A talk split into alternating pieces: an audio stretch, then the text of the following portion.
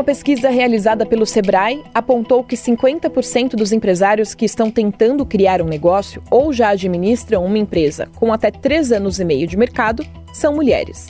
O número equivale a mais de 26 milhões de brasileiras à frente de um empreendimento. Ou seja, as mulheres já têm representatividade muito ativa no setor de empreendedorismo. Em contrapartida, a pandemia causou a interrupção das atividades de 39% dos negócios conduzidos por mulheres. 47% das empresárias disseram que os negócios ainda estão funcionando, mas com um movimento bem menor. E para 33% das entrevistadas, o rendimento mensal chegou a zero. O estudo foi realizado pelo Instituto Locomotiva e pela Rede Mulher Empreendedora. O que nós percebemos com essa situação é que esse cenário, apesar de parecer positivo, ainda precisa amadurecer muito. Em resposta a essas dificuldades, a Dell fundou em 2010 o Duen, um programa de empreendedorismo feminino que possibilita o relacionamento entre empresárias do mundo todo em um ambiente que permite que elas se fortaleçam, resolvam desafios e façam negócios juntas.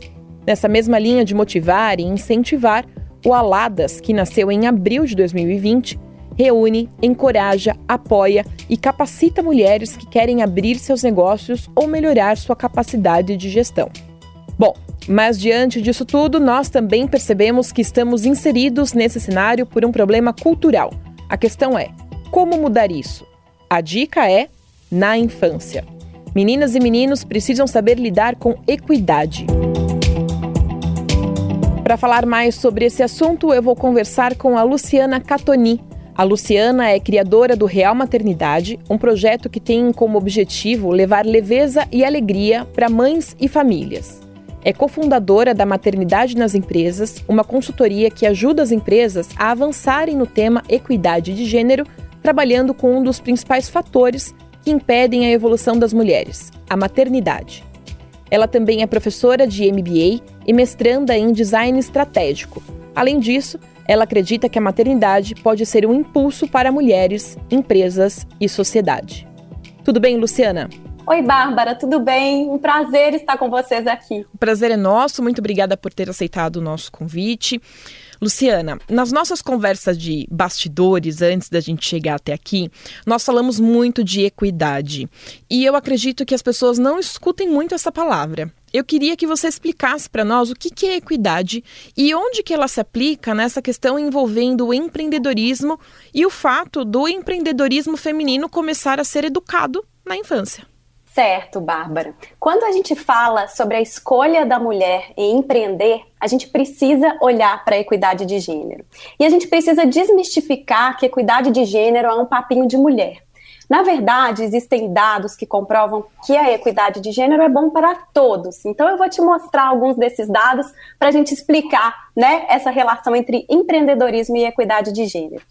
Existem estudos que mostram que quando pais e mães compartilham o cuidado da casa e dos filhos de forma igualitária, as crianças faltam menos à escola, elas vão melhor na escola, as crianças têm menos tendência a contrair síndromes como TDAH, por exemplo. É super legal quando há esse compartilhamento de forma igualitária, porque as mulheres, elas vão menos à terapia, elas vão mais à academia, Homens bebem menos, se drogam menos, vão mais ao médico para prevenção e não para apagar um incêndio, por exemplo, e a vida sexual do casal se torna mais ativa. Existem dados que mostram que a equidade de gênero traz felicidade a um país. E aí a gente pode falar também que além da equidade de gênero, né, o compartilhamento das tarefas de forma igualitária entre homens e mulheres é bom para as mulheres, para os homens, para as crianças, para a família, é bom também para os negócios. A McKinsey divulgou em 2019 que as empresas que possuem maior paridade de gênero no topo das organizações, elas têm chances de serem até 21% mais rentáveis do que as outras empresas. Então já está mais do que provado que a equidade de gênero é bom para todo mundo. E quando existe esse compartilhamento de tarefas, acontece que as mulheres podem de fato escolher pelo caminho do empreendedorismo, porque muitas vezes as mulheres caem nesse caminho por uma falta de escolha.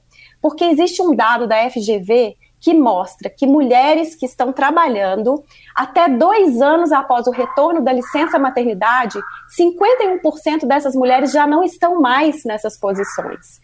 E o outro dado também que mostra que 51% dos novos empreendedores do Brasil são mulheres. E quando a gente coloca esse, lá, esse dado um do lado do outro, a gente começa a perguntar: será que as mulheres empreendem por uma escolha ou por uma falta de opção?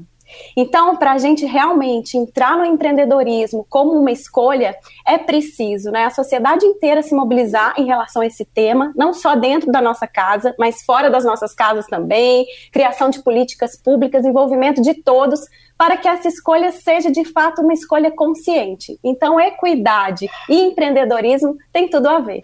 E aí, quando você fala que as mulheres é, têm duas opções, ou é por escolha, ou é por falta de opção, a gente quer falar também um pouco das empresas, né? E é até um trabalho que você faz dentro das empresas. Vamos falar um pouquinho sobre isso, porque eu acho que é importante. Quando você fala sobre falta de opção, é porque a mulher não se sente acolhida de repente, dentro das empresas. Fala um pouco sobre o trabalho que você faz. Exatamente, Bárbara. A gente acredita muito que a maternidade é impulso de carreira. Como a gente conversou, as mulheres, depois que elas são mães, elas adquirem novas habilidades e que todas essas habilidades podem ser utilizadas no trabalho. Então, só para te dar um exemplo, a habilidade de liderança. Para gente, maternidade tem tudo a ver com liderança. Você está fazendo a gestão ali da casa da criança, está pensando o plano A, o plano B, a questão de gestão de crise. Maternidade é gestão de crise o tempo inteiro, gestão de recursos, comunicação e oratória. Você aprende que para conseguir alguma coisa com um filho, você tem que agir de uma forma, com outro filho você tem que agir de outra forma. Então, todas essas habilidades que a maternidade desenvolve, a gente pode levar sim para a carreira.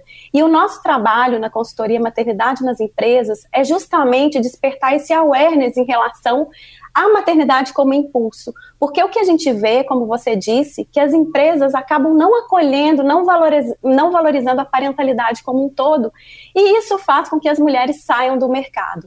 Então a gente faz um trabalho junto à liderança, junto ao RH, junto às mães, junto aos pais, a gente faz um trabalho de uma forma integral, porque não tem como falar somente sobre maternidade sem envolver os outros atores que fazem parte desse contexto.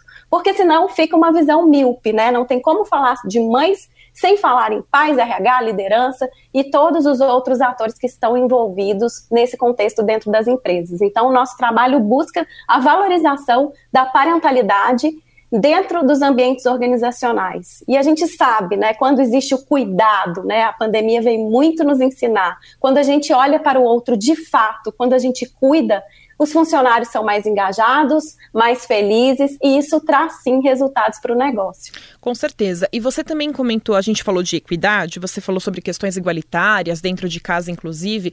A gente fala sobre empreendedorismo feminino, sobre quando começar a educação, começar na infância, até para a mulher se sentir motivada. Mas essa questão que você colocou de equidade, de questões igualitárias dentro de casa, elas influenciam até na visão dos homens no futuro, né? Pensando nas crianças, nos meninos hoje. Nós duas temos filhos homens, meninos, então a gente sabe quanto é importante a gente mudar a visão deles. Na verdade, é não mudar porque eles ainda não têm um ponto de vista formado, né? Mas os homens de hoje têm. Então, fazer com que eles enxerguem a mulher diferente do que os homens de hoje enxergam. Então, lá no futuro, para essa visão ser mais é, liberal com relação ao que hoje a mulher luta tanto pelo espaço, né? E para no futuro não precisa ser uma luta. E a gente pode começar a mudar esse mindset dentro das nossas casas, né? A forma com que a gente comunica com os nossos filhos, meninas e meninos, a gente precisa mostrar que eles podem ser o que eles quiserem né? Que o que vale para um vale para o outro. Então, a gente vê hoje meninas jogando futebol, mas por outro lado, a gente tem que mostrar para os meninos que é muito importante a gente expressar os nossos sentimentos, né? Envolver os meninos nas tarefas da casa, deixar o filho chorar, porque muitas vezes hoje o menino começa a chorar e a gente fala, não, não pode chorar, que é isso, homem não homem chora. Homem não chora. Isso. Então a gente estimular esses comportamentos, né? A questão de ensinar o filho a importância do cuidado com ele mesmo e com o próximo, isso é muito legal para a gente trazer em relação aos meninos também. E pensando nisso, nessa quebra dos estereótipos, tem também brinquedos que a gente pode né, utilizar para fazer com que esses estereótipos acabem, porque o cuidado, ele é muito relacionado à menina, uhum. né? Mas por que não envolver o menino no cuidado? Existem algumas vassourinhas, né, que a gente já vê em algumas embalagens de brinquedo, meninos e meninas brincando juntas Sim. nessas tarefas que dizem respeito ao cuidado. Sim. E por outro lado também já existe, né, bonecas é, executivas. Sim. Então a gente está vendo esse movimento acontecendo. Claro que a gente ainda tem um caminho gigante pela frente, mas a gente pode sim trazer pequenos elementos para o nosso dia a dia para que a gente possa de fato quebrar esses estereótipos. Não é um trabalho fácil, mas é possível. Eu achei o máximo. Eu fui comprar um brinquedo para minha sobrinha e eu encontrei um Ken o namorado da Barbie, né? Para quem não sabe quem é o Ken, o namorado da Barbie, e ele vem com uma máquina de lavar roupa. Eu achei Ai, demais. É aquela quebra de tabu. Sim. Muito legal. E a gente tem visto isso na vida real, né? Sim. Os homens envolvidos nessas tarefas. Sim, sim. Excelente. Sim. Agora, Luciana, como que a gente cria filhas com coragem para empreender nesse cenário que a gente tem hoje, porque a gente sabe que é um cenário que desmotiva. Embora nós tenhamos aí muito, muitas coisas agora influenciando, é, o assunto sendo muito abordado, a gente, a gente infelizmente ainda vive num cenário que é desmotivador. E é, a gente está falando aqui justamente para a gente mudar esse cenário. Como que a gente faz com as meninas hoje que veem as mães trabalhando, não se sentem tão motivadas, não quer, até tem vontade, mas não tem mesmo uma motivação. Acho que essa é a palavra. Como que a gente cria essas meninas hoje?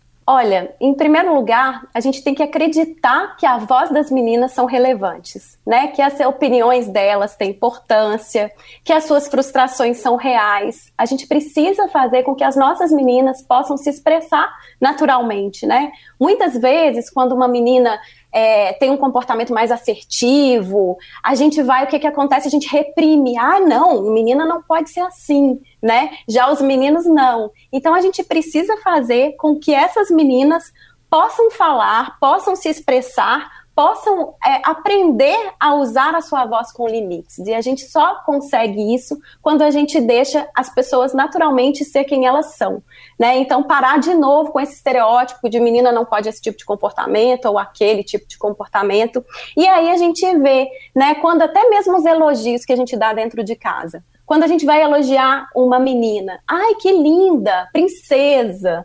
Quando a gente vai elogiar um menino, nossa, esperto, corajoso, inteligente.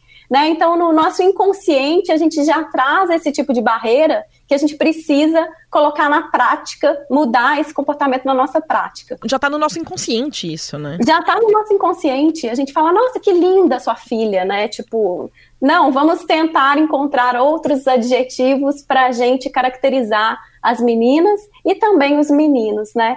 E aí eu trago um exemplo muito bacana que é a Revolução das Princesas, que é um projeto que mostra para as meninas que elas são heroínas. Então, é uma ressignificação das histórias clássicas de infância, como Bela Adormecida, é, todas essas histórias de princesa, mas colocando um protagonismo na menina. Porque eles fizeram uma pesquisa e perguntaram para os meninos, né?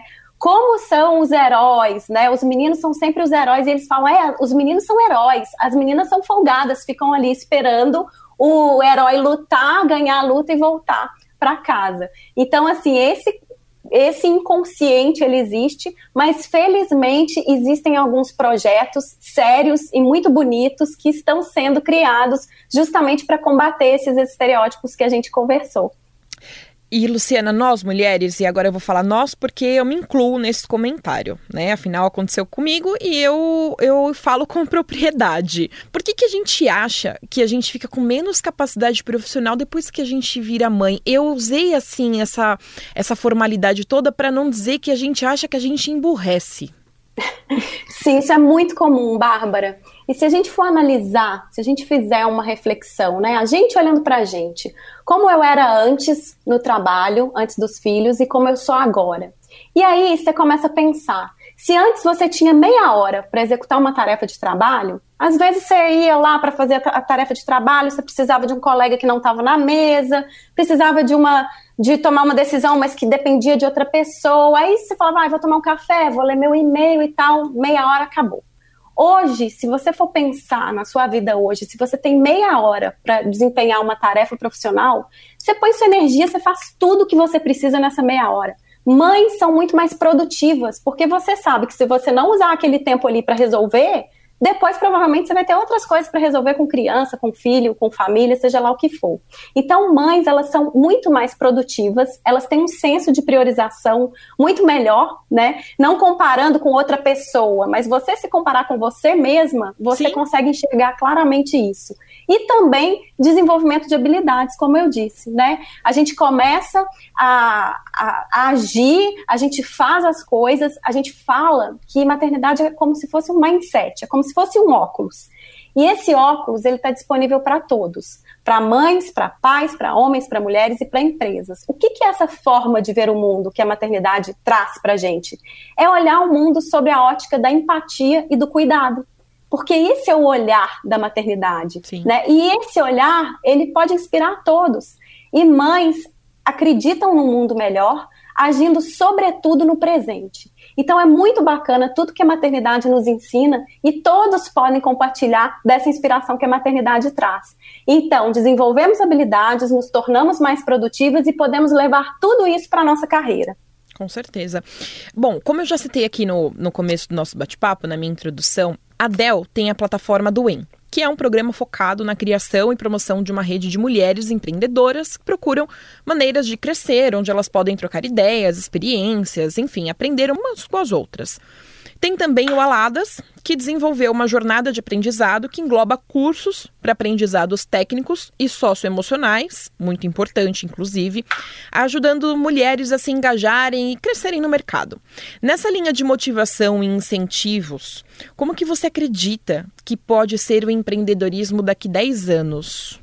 Olha, eu tenho uma visão muito otimista, né? Eu acho super legal esses programas que a gente vê, o programa da Adel, a plataforma Ladas, maravilhoso esse movimento. A gente vê o programa da Luiz Helena Trajano, né? Mulheres do Brasil. A gente vê toda essa força do empreendedorismo feminino tomando forma de fato, fazendo e acontecendo, né? Isso é uma coisa muito bacana, porque antes a gente não escutava falar sobre isso.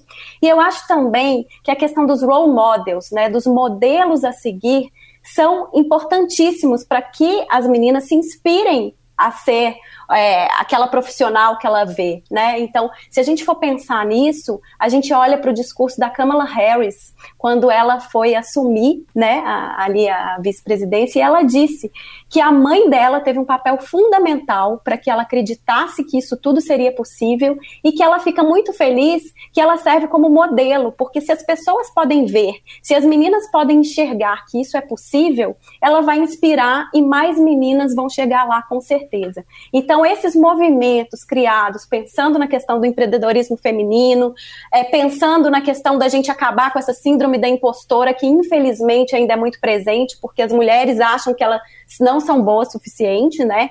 Então, a gente soma isso à questão dos role models, porque felizmente hoje em dia a gente já tem em quem se espelhar que tá, que chegou lá, que está fazendo e está acontecendo. Então eu acho maravilhosa todas essas iniciativas e elas trazem para a gente também esses role models que são fundamentais para que as meninas de hoje podem ser executivas de sucesso, podem ser quem elas queiram, obtendo o êxito aí na sua vida. Você tem um livro para indicar sobre isso, não tem, Luciana? Eu tenho um livro sim para indicar, Bárbara. Existe um livro que se chama Histórias de Ninar para Garotas Rebeldes são 100 fábulas de mulheres extraordinárias. Esse livro faz justamente isso. Ele exalta as role models femininas para que possam inspirar as nossas meninas. Então eu deixo aí essa dica para quem quiser. Esse livro é super legal e a gente precisa sim a todo tempo relembrar que existem mulheres importantes, que existem mulheres que fizeram a história do nosso país e também do mundo e a gente precisa exaltar né, essas mulheres que fizeram tanto pela nossa sociedade. Então esse livro é uma dica bem legal. Quem quiser, eu super aconselho. Histórias de Ninar para Garotas Rebeldes. Muito legal, eu conversei aqui com a Luciana Catoni. Luciana, muito obrigada, nosso bate-papo foi muito produtivo. Com certeza vai servir de inspiração para muitas meninas e mulheres e também para homens, né? A gente não, não limita isso só para mulheres, homens também que querem se engajar mais, que querem entender um pouco mais do nosso mundo fica aqui um podcast recheado aí sobre esse assunto. Muito obrigada, Luciana. Muito obrigada, Bárbara. Muito obrigada a todo mundo que está ouvindo por aí. Um beijão.